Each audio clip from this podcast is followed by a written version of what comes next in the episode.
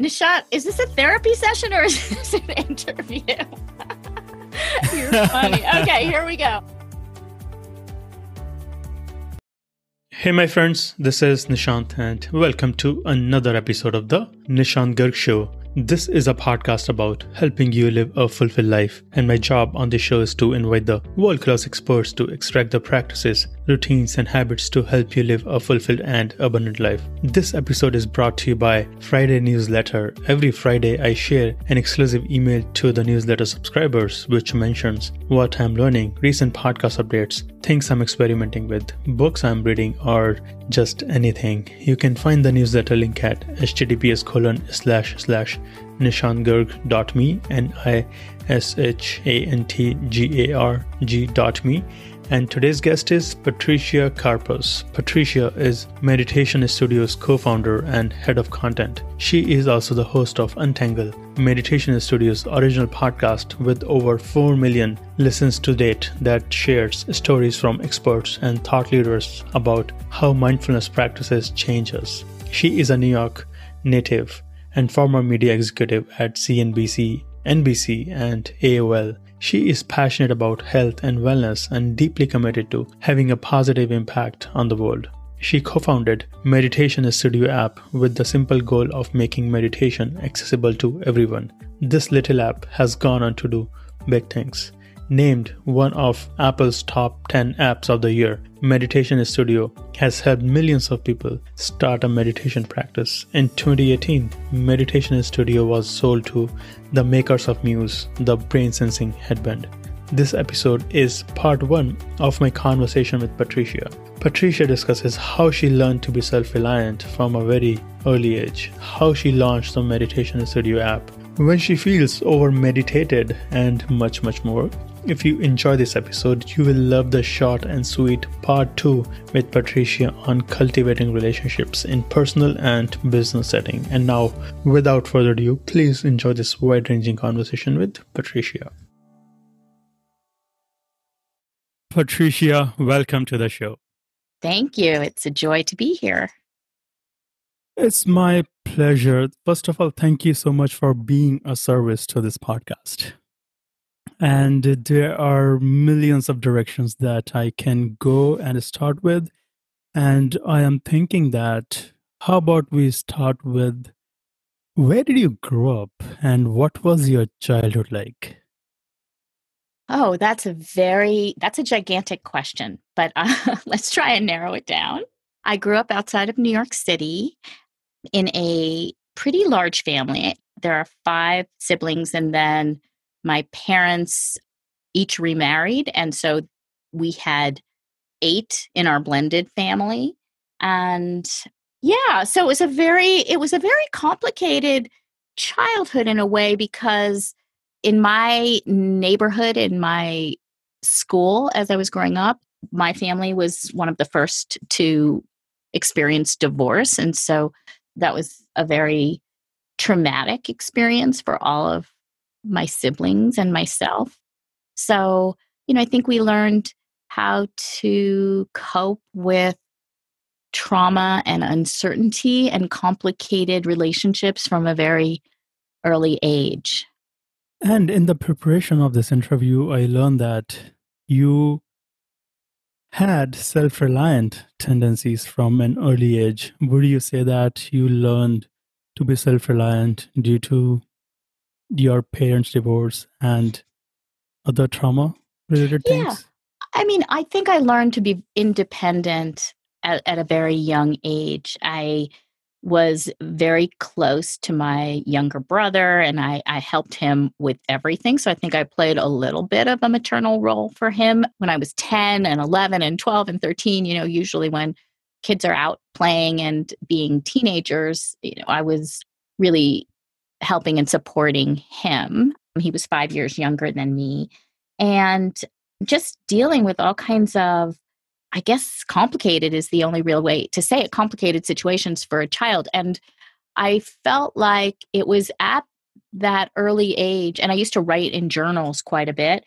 I just decided that I always wanted to be able to take care of myself. I wanted to learn as much as I could about personal growth and resilience. And, and then I had a, a very strong yearning to be of service. So those were some of the things that I was thinking about in my teenage in my teenage years. So uh, I'm curious to ask you, what was your relationship with your parents in your early childhood years? Nishant, is this a therapy session or is this an interview? You're funny. Okay, here we go. Okay, my relationship. I was super. I'm very, very close with my father. He, he. I was the firstborn daughter, so we were very, very close. And when my parents were divorced, he was the one. He remarried a year later, and lived in a home with three other children, three of his wife's children. And my mother was a very complicated uh, woman, and I think she would have been a much happier person had she lived now, sort of in the era of mindfulness and well being and sort of coming out of the closet on issues related to mental health. Because I think she really did struggle a lot with depression and always feeling like if this happens then i'll be happier and I, I remember the story she used to tell you know she thought she'd be happy when she married my father she thought she'd be happy when she had children and then she kept having more children she had five children and she never quite really i don't think in her lifetime she died about 10 years ago i don't know that she ever felt happy i I feel like she would have so benefited from all of the things that you talk about, for instance, on your podcast and I talk about on my podcast. It would have been such a you know such a great such great things for her to have in her toolkit. But so she we had a very good relationship but she wasn't someone that was a role model for me. She was somebody that was a role model in that i wanted to be the opposite of her I, I didn't want to do anything that she had done because that looked like it was a real path for unhappiness. Did you have any role model while growing up? I didn't actually. I asked that question to a lot of people as well. I have different role models eh, eh, and and mentors if you will like throughout my life but not like a traditional role model, not somebody that I really looked up to and thought, oh, that's a model of who I want to be. I mean, for me, it's been a progression in my life of all of my experiences and all of the courses and all of the books and all of the, you know, people that I've spoken to that have you know sort of fueled me on my journey and fueled my passions for you know being curious and lifelong learning and looking at things from different perspectives. But but I don't really remember as a child having a role model or even in my younger years. And now when I look at, you know, as I get older, some of my role models are colleagues of mine or friends that are younger. You know, they sort of come from all different walks of life. And I just look at people and say they have something that is that draws me to them and i learn so much from them in one way or another and so i think that's the closest to a, a role model that i've had. Could you share any memorable learning that you have you would have learned from any of your role models or mentors or any of your colleagues? Okay yeah so there was there's one woman that is she's an author but she was when i was an executive so my background is media. I worked in the media business for 25 years in new york city. Very hardcore somewhat cutthroat very traditional but also a lot of fun. You know you we went to the olympics and super bowl. You know it was a very in some ways glamorous but also very you know tough environment in the different companies that i worked for. And one of my peers, her name is Fran Hauser, and she wrote a book called The Myth of the Nice Girl. And she ran one division and I ran she ran movies at AOL and I ran television and so we we were as I said we were peers and she was the most kind compassionate effective leader that I had ever met and I had already I'd already worked at CNBC at NBC. You know, I'd already had a pretty, you know, 11 or so years in business, maybe more by the time I met her and I just was so um taken by the the devotion of the people that worked for her, the way that she managed in a very non-hierarchical way and she always seemed to come from a place of love and I don't think everybody can do that. It was, but I think she had such a like in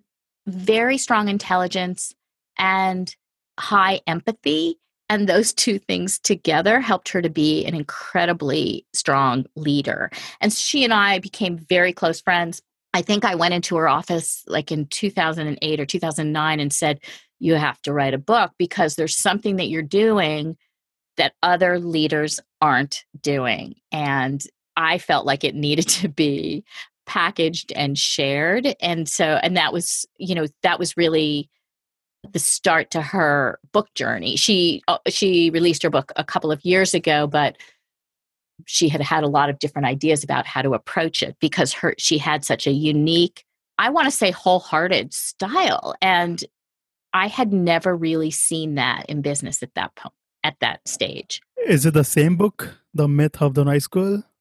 Yeah, it, it's called The Myth of the Nice Girl Achieving a Career You Love Without Becoming a Person You Hate.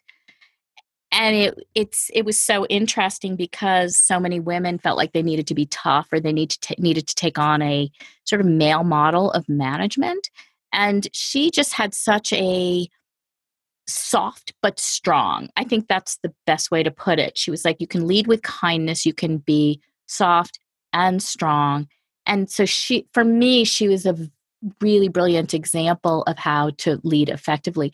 And now when we look at like mindful leadership, you know, she had all those skills, deep listening, you know, really understanding where another person was coming from, treating people with respect and kindness.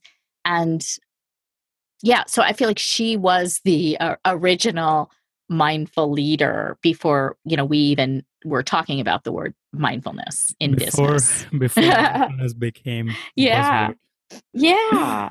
She's she's she's awesome. I would say she's my role model in that way. Yes and i feel that this is the right time to get into the mindfulness meditation zone in this interview with you.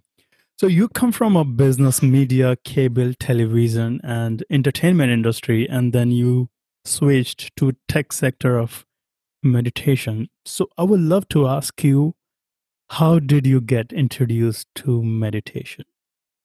Yeah, it's funny that you say the tech center because the I was never. It wasn't that I was gravitating to technology, even though that's where I am right now. It was always that I wanted to work in areas after having been in finance at CNBC and entertainment at NBC and then television another extension of entertainment at AOL, you know, I felt like I really wanted to, I was gravitating towards health and well being.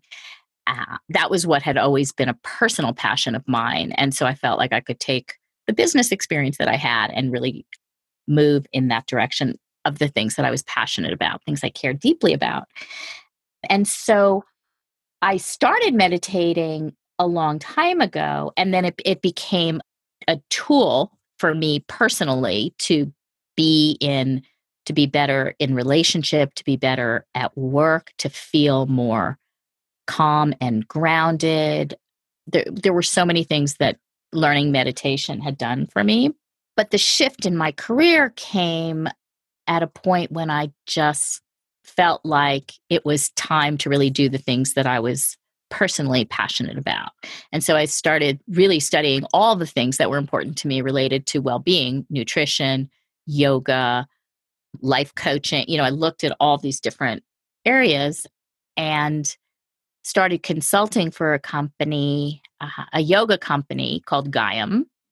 And a couple of years into that, the COO of Gaiam asked me if I wanted to help work on or help them to create a meditation app. And I was excited, very excited about that because I had personally been meditating, but I hadn't really investigated the entire world of mindfulness and meditation at that point yet. But I was personally, I'd studied Buddhism, I'd studied meditation, but I hadn't done anything necessarily in business. So we started the app inside of Gaiam, and then my business partner and I acquired it from Gaiam and took it off on our own in 2016 and that's really that was the beginning of meditation studio the app that that we had created. And it was really you know it was a business and it was intended to be a business but it was such a passion project for both my business partner and i. And that was another like my business partner was we had the most we couldn't have been more opposite but we were the most compatible business partners either of us had ever had and so we had this just great. She was all technology, operations, finance. I was creativity and content and meditation. You know, we just we just really worked so well together. And after we launched the app, a lot of things happened in her life that um, made it complicated. Her her mother died, and she had to take some time off, and it was just the two of us. And one day, we got an email at like 6 a.m. She she was in I I don't know Nebraska or she lives in the Netherlands now with her husband, and we got an email from Apple saying congratulations you've you've been chosen as one of the top 10 apps of the year and we were just we were we thought we were I don't know what we thought. We thought we were like in a dream. It was like 6 a.m. in the morning when I was looking at it and I think she texted me or called or something, and we were like, "This can't be real." Like, but it, but I say that because first of all, it was the moment that fueled us, that gave us this great enthusiasm about what we were doing. It was some, like we loved what we were doing, but we hadn't, we didn't have a lot of customers. We were,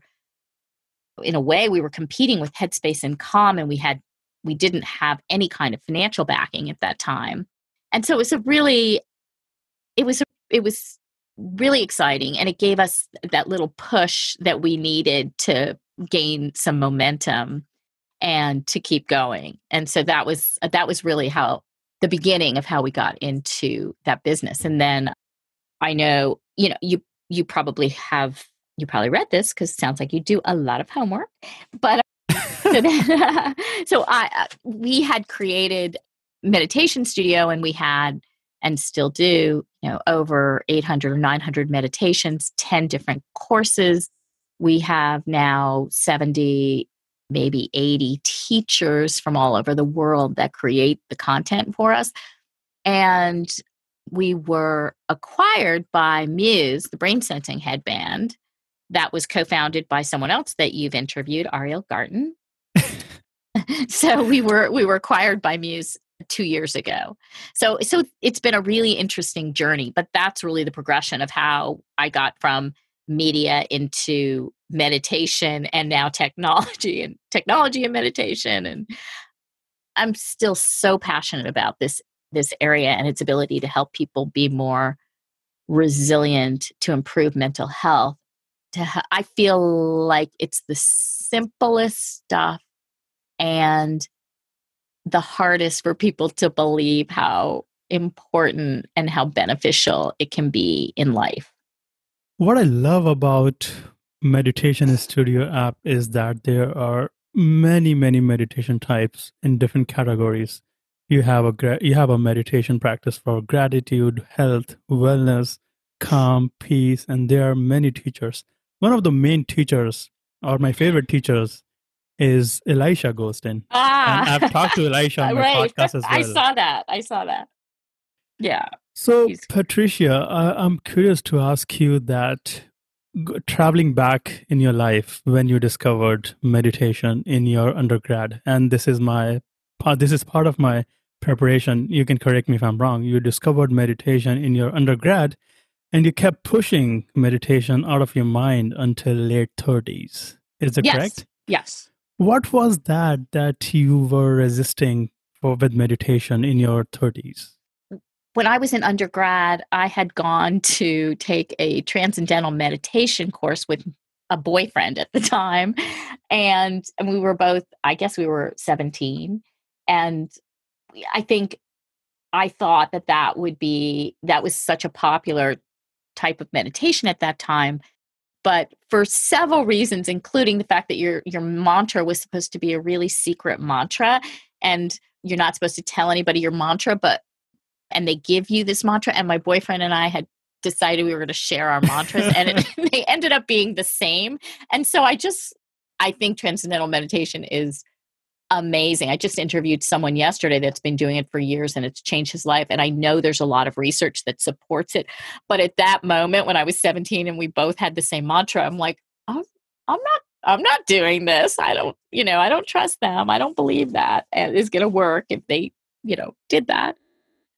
But then I went in um, my 30s. I I was you know that's a really tough time for young women in New York, and I was working really hard in a very, you know, as I said, you know, it can be a rough and tumble business. And I went up to Omega Institute, which is an institute in upstate New York that has lots and lots of courses, and I took a weekend course from a Sri Lankan monk and learned how to meditate. And it was so emotional because we sat in silence a lot and we it was a lot of chanting and I hadn't done anything like that at the time. I had studied philosophy in college a little bit, but this was I hadn't really studied Buddhism yet and it was overwhelming and the silence was very emotional and I do I, I remember crying a lot during the weekend because I I think and I see this with some of the people that I teach, I see that when you become silent for the first time in your life or you focus inward and you're not busy or distracted or on autopilot, it can be very overwhelming. And so that was really the beginning for me. And it's a very different kind of meditation than I do now, but that's where I started. I was just going to ask if you meditate and what's your meditation practice? I love that when I get asked the questions like this. So I have been meditating for the last three years. Oh, okay. Good. I practice for about 20 to 30 minutes every day. I miss meditation once in a blue moon. Mm-hmm. When I meditate, I feel great. And mm-hmm. my mantra is when you hesitate, then meditate. Ah, I like it. That's good. So, Patricia, I yeah. am wanting to ask you, I have a follow up question on your story with your boyfriend. So, was it, did you go to Omega Institute? This is a personal retreat center after you had broken up with your boyfriend? Yeah, that's what you got from the Rob Dube interview. Yes, Rob Dube's blog post right. on Forbes. yes, I had broken up with someone. It was a very emotional time for me. And so that was probably another reason that I was emotional during the weekend. But you know what's really interesting is that I I think it's really important to learn meditation, mindfulness, breathing, resilience techniques before you're in any kind of a crisis. I was I was talking to a friend of mine whose sister has stage 4 cancer, lung cancer, and she was saying I wish she could meditate because she's going through this such a difficult time. And it's fine for her to learn to meditate now, but it would be so much better if she had that skill to rely on and comfort her as she's going through what she's going through. So so, yeah, I learned meditation when I was going through a challenging time, and it was the best gift I, I could ever imagine. And I don't want to sound like a, a fanatic about meditation um, because I don't think it's a, it's not a cure all, and it's not it's maybe even not for everyone. But for me, meditation is about increasing and, and mindfulness tools. So I look at it as almost like a life life management toolkit. So you you learn to be more self-aware, you learn to emotionally regulate.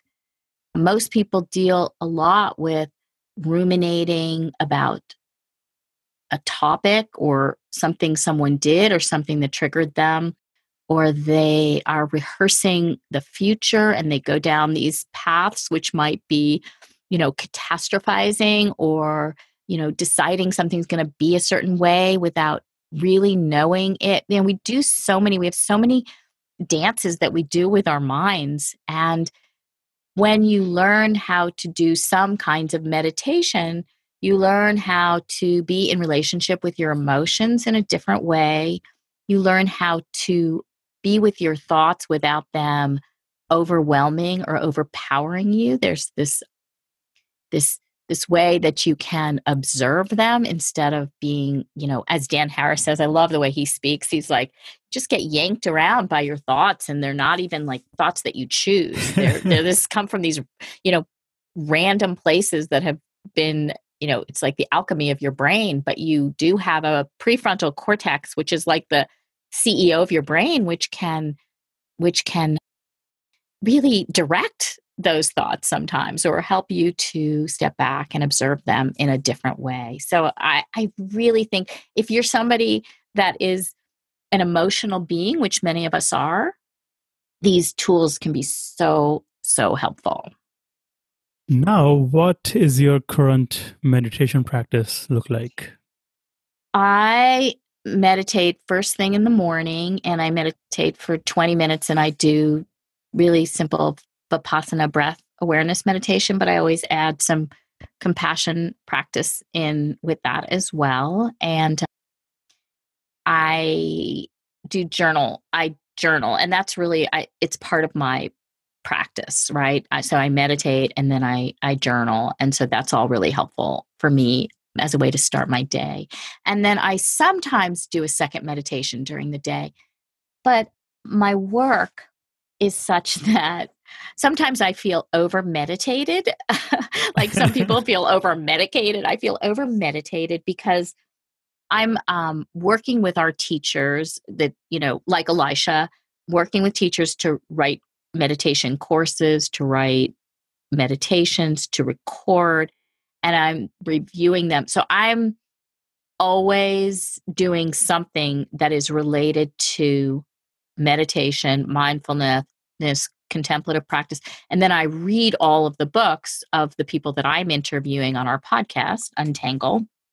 And so, and then I ask questions of people about how they meditate, what it what it does for them, and lots of other questions as well. But oh, over meditation. Yes, well, it's all like there's a my life is very much, you know, in, engaged in this topic. So, yeah. So so that's really so that's my practice. It's my work and my life. When you wake up in the morning, do you practice meditation first thing, or what are your other practices in the morning when you wake up?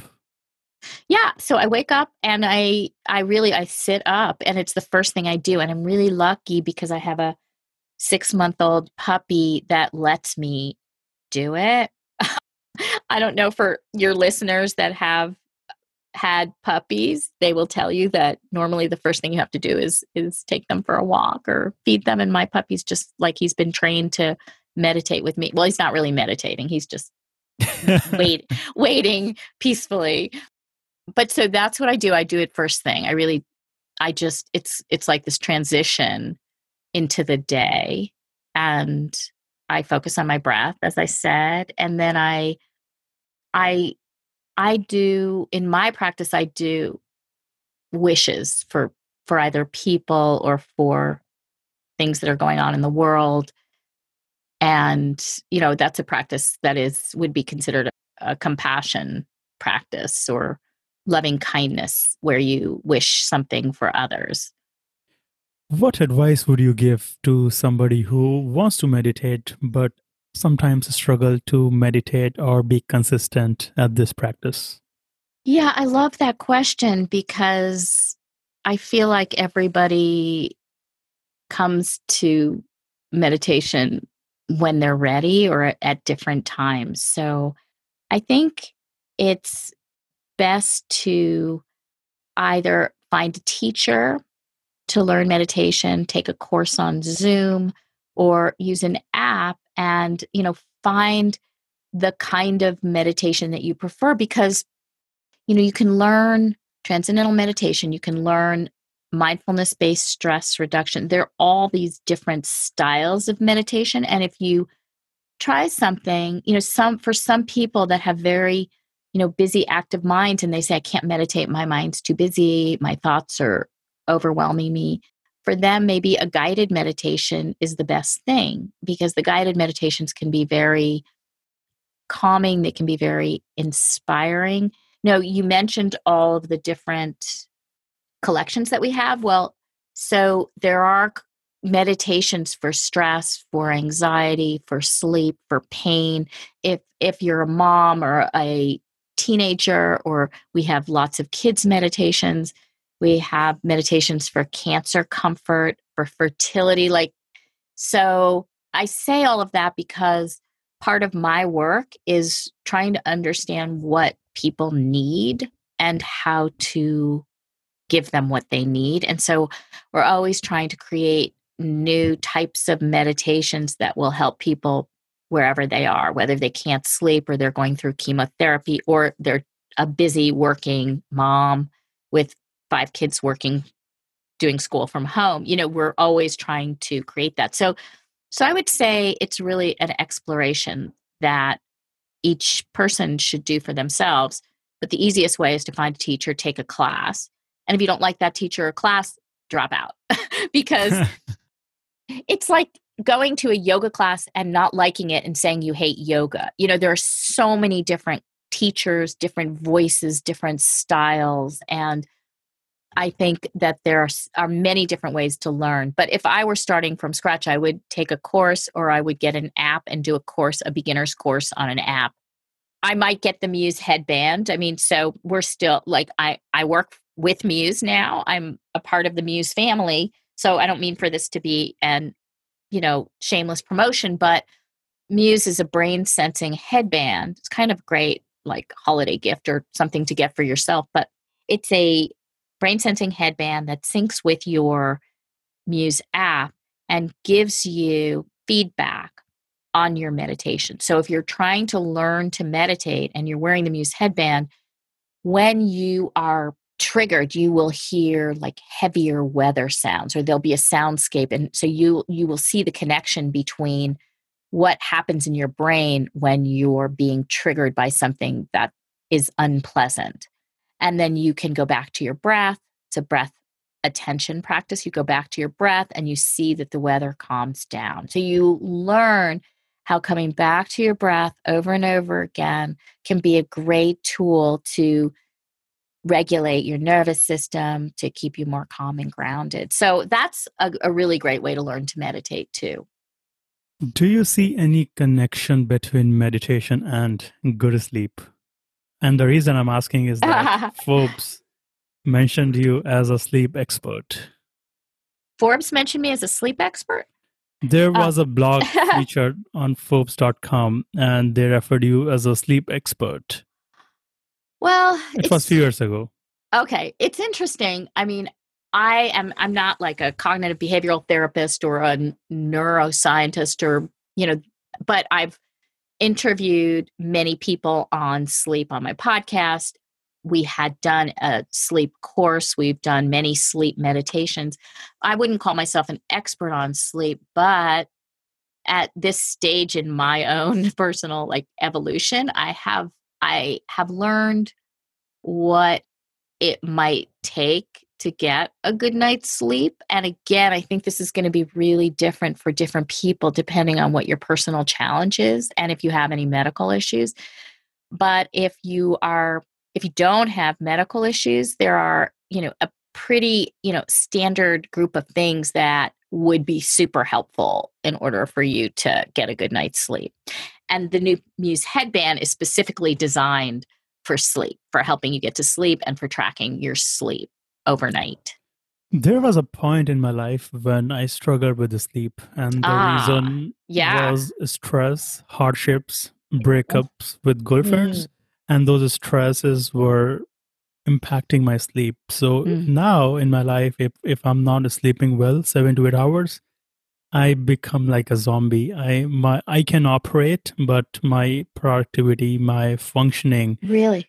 The kindness component, the compassion component doesn't work if I'm not sleeping. So, Patricia, I'm curious to Hmm. ask you: Yeah. Did you have any challenge in getting a good sleep anytime in your life?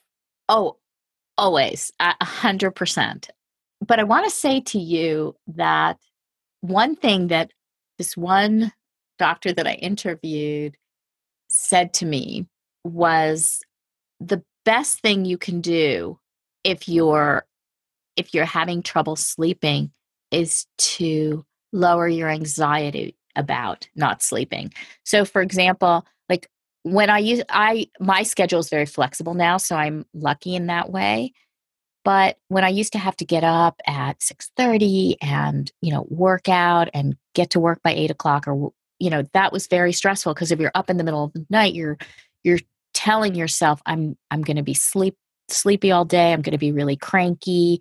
I am going to feel horrible. I'm not going to be able to wait till I can get home." And it's all of that. You know, it's like your your secondary story that you tell yourself about what's going to happen that creates all the stress in your body. And so that one thing that he told me, like just relaxing about not sleeping, and there's some research that suggests that rest isn't as great as sleep, but rest is good. And so even if you're in bed for 6 or 7 hours and you're not sleeping the whole time, but you're calm and you're just allowing yourself not to get all anxious about not sleeping, you will feel much better the next day. So I don't sleep all that well all the time. And my puppy is very restless now too, but I feel fine during the day. I, I don't feel like I need as much sleep and I just feel good and I feel just as energetic. But when I have a stressful night's sleep, that's a different story. Or if I have very agitated dreams, that's a different story. But if I can be calm in bed, even if I'm not sleeping, it's better. How many hours do you sleep on a good day? I don't know, maybe five. How about you? How many do you sleep now? Or you said seven? Seven to eight. Mm. If I'm sleeping That's five hours, Yeah. I won't be able to talk to you on this podcast. Uh, I won't be able to being present. Really? Your mind just wanders and you daydream? I eat. I overeat. Oh, okay. That's your stress mechanism. if Well, I'm you- not sleeping. Do you have any like regular things that you do to sleep better? Like what happens to you when when you don't get your 7 hours? Like is it because you've uh, eaten too late at night or like what are you doing? Have you been able to see what it is that's causing that? Sometimes stress, I handle my stress, but sometimes when the stress becomes unbearable, it impacts my sleep, even if I sleep for five hours or six hours. That is not enough for me because I've trained my body and mind to have Mm. seven to eight hours of sleep. And if I can get seven hours of sleep, I feel good. I feel really calm.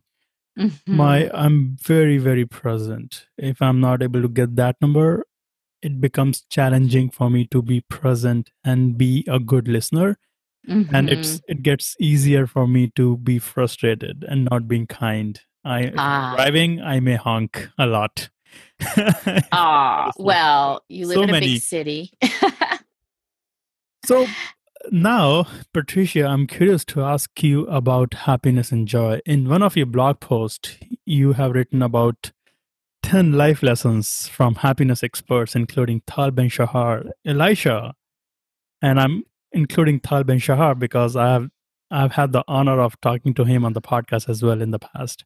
So they talk about prioritizing positive activities, flip the switch, making Yeah. social connections, soften your expectations, create random acts of kindness, celebrating mistakes. So, Patricia, could you pick one or two ah, and explain? well, let's see. Why don't you just why don't you mention one and I'll talk about it? Celebrating mistakes. Okay, I thought you were going to say. How are you going know. to So, celebrating mistakes? well, I I think that the language that we use to describe what's happening in our worlds can be very harmful. So when you look at a mistake and you think you something goes wrong and you look at it as a failure and you feel shame around that failure, then that's going to make you feel terrible and it's going to create it may even create some like little traumas in your body because of the way that you're telling yourself a story. Why did i do that? I'm so horrible. That was not a smart thing to do. And it's all of that self-talk that inner critic that just pounces on a mistake. And a mistake is really I think it was Dave Asprey who I was interviewing that said he was teaching his kids to celebrate every mistake. I think that's where that that one might have come from. And he wanted them to feel like each mistake was a stepping stone to learning something that you didn't know before. So I feel like a lot of this has to do with reframing something from a negative to a, a more positive. And I think that's good for, you know, body and heart. Could you give us an, an example from your life when you made a mistake, could be small or big, and you celebrated that? oh, oh my gosh, I can't think of one right now. I mean, I'm, I'm, I'm, I've made plenty. I mean, I've made, you know, I would say, I mean, I could give a small mistake like what I did when my turkey fell into the bottom of the oven and all the juices fell in them uh, onto the bottom of the oven and then started burning. But or I could do a big one like staying in a job too long when you didn't have when I didn't have like the courage to go on, you know, didn't have the confidence to leave a job, you know. So I don't I don't know how to, you know, for for me now when I make uh, I don't even I I mean I don't even use words like mistake or failure so much in my vocabulary anymore. But a lot of the things that I've done, yeah, have taught me things that I really needed to learn. So I'm sorry, I can't think of something like super specific other than that turkey falling on the bottom of my oven. You mentioned that you don't use words mistake and failures. So, what would be the good word to replace mistake and failures? Challenges and learning opportunities. I think that's a good one. Yeah. So, what is a mistake? Can you think of the last mistake you made? It just feels really funny to say that. I mean, maybe you have a regret about the way you handled something, you went on autopilot, you flipped your lid, like a lot of things like that.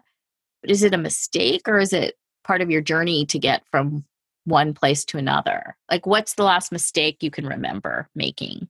Mm-hmm or like to not record when you're doing a podcast like oh that has happened to me i've done a whole podcast and not hit record which is part of resiliency that we right. can make mistakes and not beat ourselves and mm-hmm. then having that healthy relationship with that inner critique because that yeah, inner critic voice always comes always and then having a bit of a sense of humor and knowing that people will understand and that that's part of you know that vulnerability or accepting that we're not perfect helps us to be more intimate with one another absolutely so nishant you didn't say what was your last mistake i make mistakes every day okay there you so go one of the mistakes that i am thinking right now is sometimes that inner critique comes that I should have prepared more for this podcast interview. I spent less time. I should have prepared more. I should have asked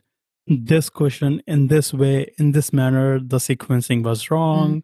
I oh. should have started this way. I should have ended that way. But I've become much, much comfortable with all these things. I don't tend to judge myself for anything. I don't judge the outcome. I try to think, how can I improve I yeah. think the framing or the reframing matters a lot. What happened, happened. We can't change.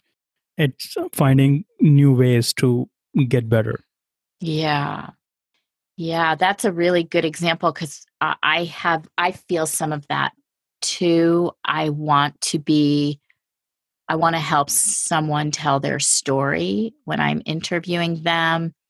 And if, if they I want to be able to help them tell their story. And if I don't do that, then I feel like, oh gosh, I missed that opportunity or I forgot to ask them this or that. But I think I think I believe that the story that comes through is the story that's supposed to come through.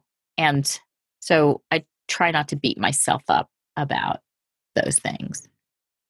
And I want to ask you about one of the techniques that you practice in your day to day challenges, which is RAIN, R A I N. right. Could you talk to us about that RAIN practice? Yeah. Are you, have you ever practiced it? Are you familiar with it at all?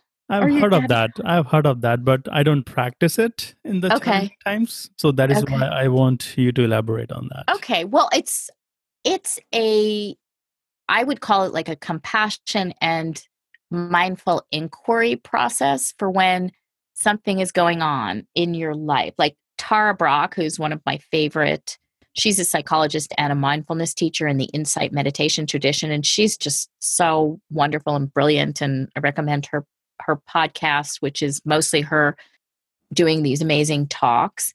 And she's also got books on this topic. And there are a lot of other, you know, expert mindfulness teachers that talk about the RAIN method and they talk about it in a couple of different ways. But so RAIN is an acronym for R is to recognize what's going on. So if you've been triggered or you're feeling sad or angry or frustrated, and you're or agitated and you just need to like sit down in your meditation or just sit down in silence and kind of go through this process with yourself.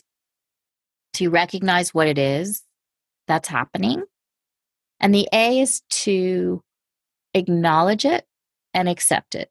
It's here. It's this is what's here in this present moment. I can't change this. Maybe i can change what i do next but i this is what's here right now. And so you're accepting that. And the I is for investigate or inquire. So you, then you begin really, you know, sitting with that and noticing how the accepting of this thing is making you feel, being with it, maybe asking some questions of yourself and just sitting. And then the N is to, there were two ways that people interpret the N. One is non attachment. So you sort of separate yourself from this. So you've, you're observing it.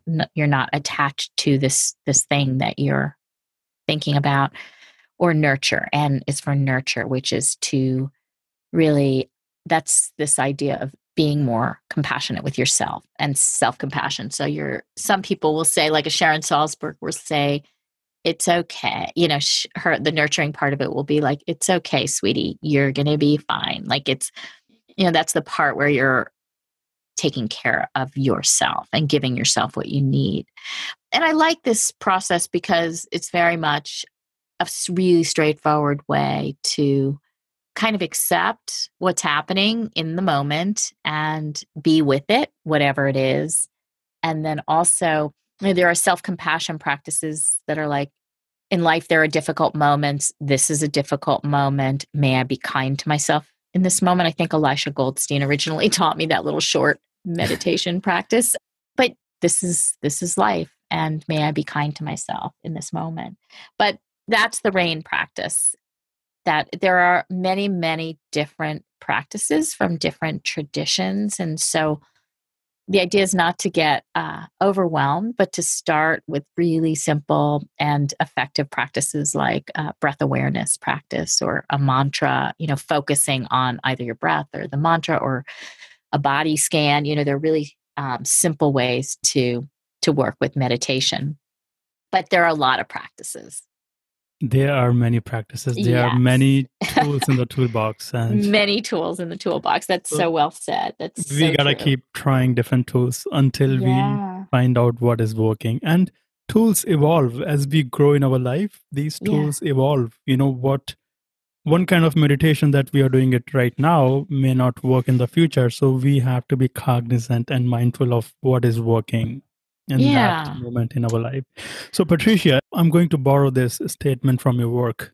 as we're talking about train, that whenever we have negative thoughts, we can try saying cancel, cancel to ah, yes. out yes. of our mind and come Yeah. back to the present moment. So one one way of saying is cancel, cancel. And I heard somewhere that we can say stop, stop. Whenever Mm. negative thoughts, feelings come arise in our mind, stop, stop. And this Mhm. requires awareness and mindfulness. Yes. Thank you for listening to this podcast episode today. If you did enjoy this, please subscribe to this podcast on Apple Podcast or you can visit https colon slash slash nishantgarg.me and I-S-H-A-N-T-G-A-R-G dot me. You can also share this episode with your loved ones to help them live a fulfilled life. You are not alone in this journey. We all struggle in life. There is no shame in talking about it. I go through my highs and lows. I get depressed, and these practices help me in living a resilient life. You can also do this. You got this. Don't judge yourself. You are doing the best you can. And thank you so much again.